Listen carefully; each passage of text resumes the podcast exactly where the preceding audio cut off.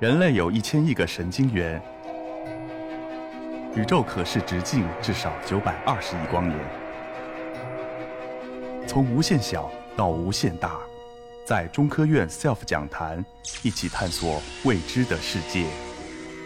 本节目由中科院 SELF 讲坛出品，喜马拉雅独家播出。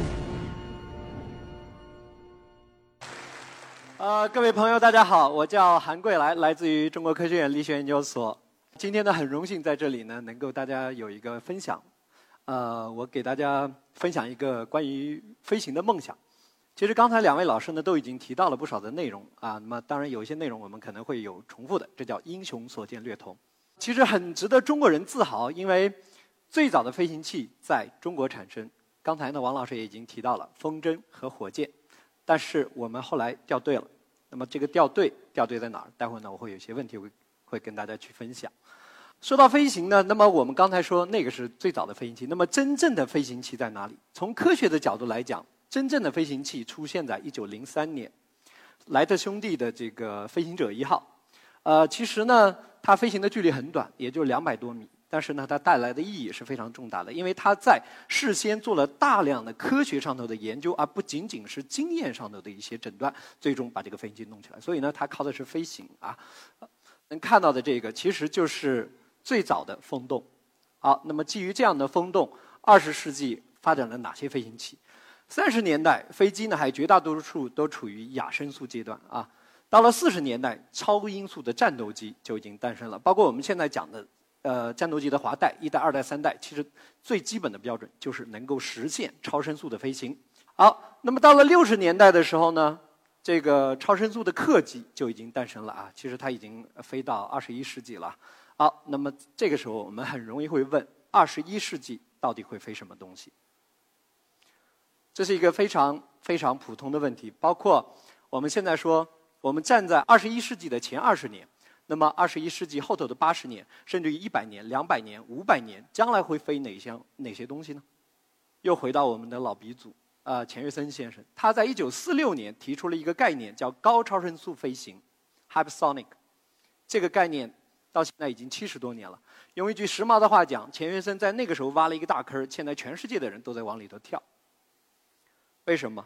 因为从德国开始，V 二火箭是我们啊现在认为最早的高超音速飞行器，一直到后来的 X 十五航天飞机，X 四十三，HTV 二，X 五十一，包括现在炒的最火的 X 三七 B。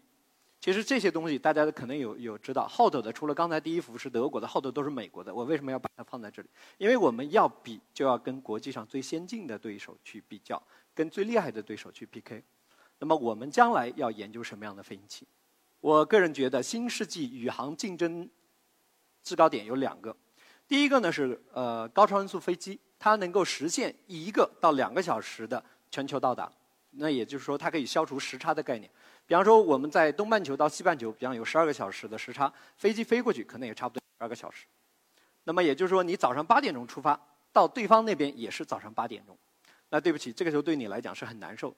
但如果我能在一到两个小时之内就搞定，好，时差对我来讲已经没有问题了。第二个呢，就是空间飞机，这也是我这一辈子可能研究的一个终极目标。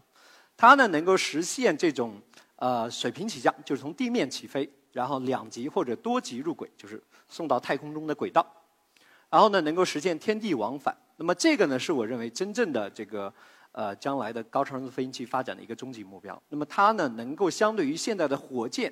做这样的航天发射来讲的话，它的成本会下降百分之九十以上，所以呢，这是一个划时代。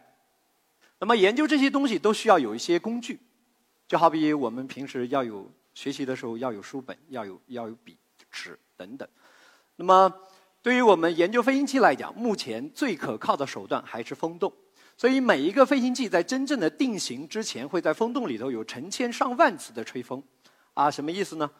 飞行器在天上飞的时候，空气是不动的。这个飞行器在天上飞，那么在地面上做实验的时候呢，我没有办法实现它这个飞的过程，我就把这个飞行器固定在这里，产生一股高速的气流去作用这样一个飞行器，啊，模拟它在天上飞的过程。所以呢，大家看到的这个图片上呢，就能看到飞行器周围它有特殊的流场结构。在这里呢，我告诉大家啊，我研究的内容，呃，我研究呢 hypersonic 跟 hypervelocity。那么什么意思呢？hypersonic 这是指马赫五以上的飞行啊，一般这么定义。hypervelocity 呢就是超高速飞行，是指五公里每秒以上的飞行啊。那么说了这么多，其实飞行，因为我们都是讲飞行是在空气里头飞的，那么飞行器跟空气它会产生非常多的相互作用。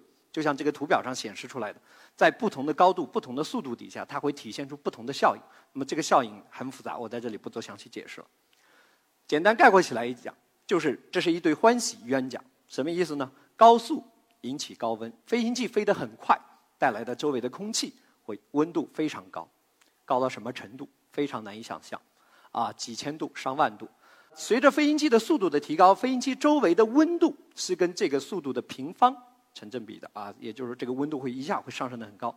那么高到这个时候呢，比方说到了两千度以后，氧气啊氧分子就会变成氧原子，甚至于变成离子，氮分子变成氮原子等等等等啊，出现了一些很复杂的情况。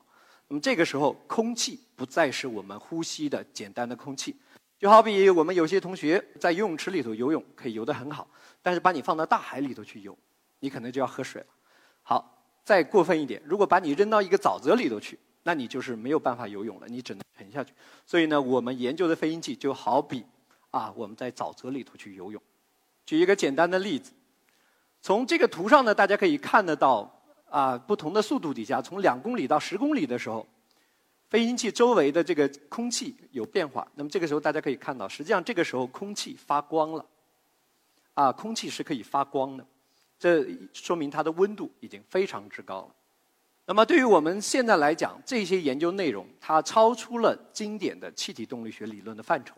也就是说，我们把这个呃空气的组分、时间、化学反应等等，把这些因素都加进来以后，好，它颠覆了传统的相似模拟的准则。也就是传统的风洞，它没有办法去做这样的实验，或者说它做出来的实验跟实际飞行偏差太大。那我们希望干什么呢？我们希望能够实现。地面的飞行实验，就是我在地面上造一个跟天上一样或者接近飞行实验。那我有很多方面的要求，总结起来大概有三条。第一个就是你这个风洞的马力一定要够大，因为你气流的速度很快，到了几公里每秒。第二，你的实验时间要足够的长，啊，就是我相当于我模拟飞行器在天上飞的时候要飞出足够远的距离，我这样才能获得很有效的数据。第三个。我们要做相应的测量，那么这些测量的精度一定要足够的高。我们怎么来解决这是这三个方面的问题？那么我先给大家介绍两款我们正在正在用的东西啊。第一个呢是这个 GF 十二副线风洞，它能够实现一点五公里到三公里每秒的飞行，这个飞行的高度呢是在二十五公里到五十公里这个高度范围。第二个呢是 GF 二十二负线风洞，这个风洞呢正在建设，大概之后呢呃就会面向大众了。它能够实现三公里到十公里每秒飞行，它飞行的高度呢会在四十公里到八十公里这个范围，整个的全部都是在大气层之外。那也就有这两个风洞，我就可以覆盖整个的马赫五以上的飞行，一直到飞出大气层。那么我们都可以去开展相应的一些地面实验。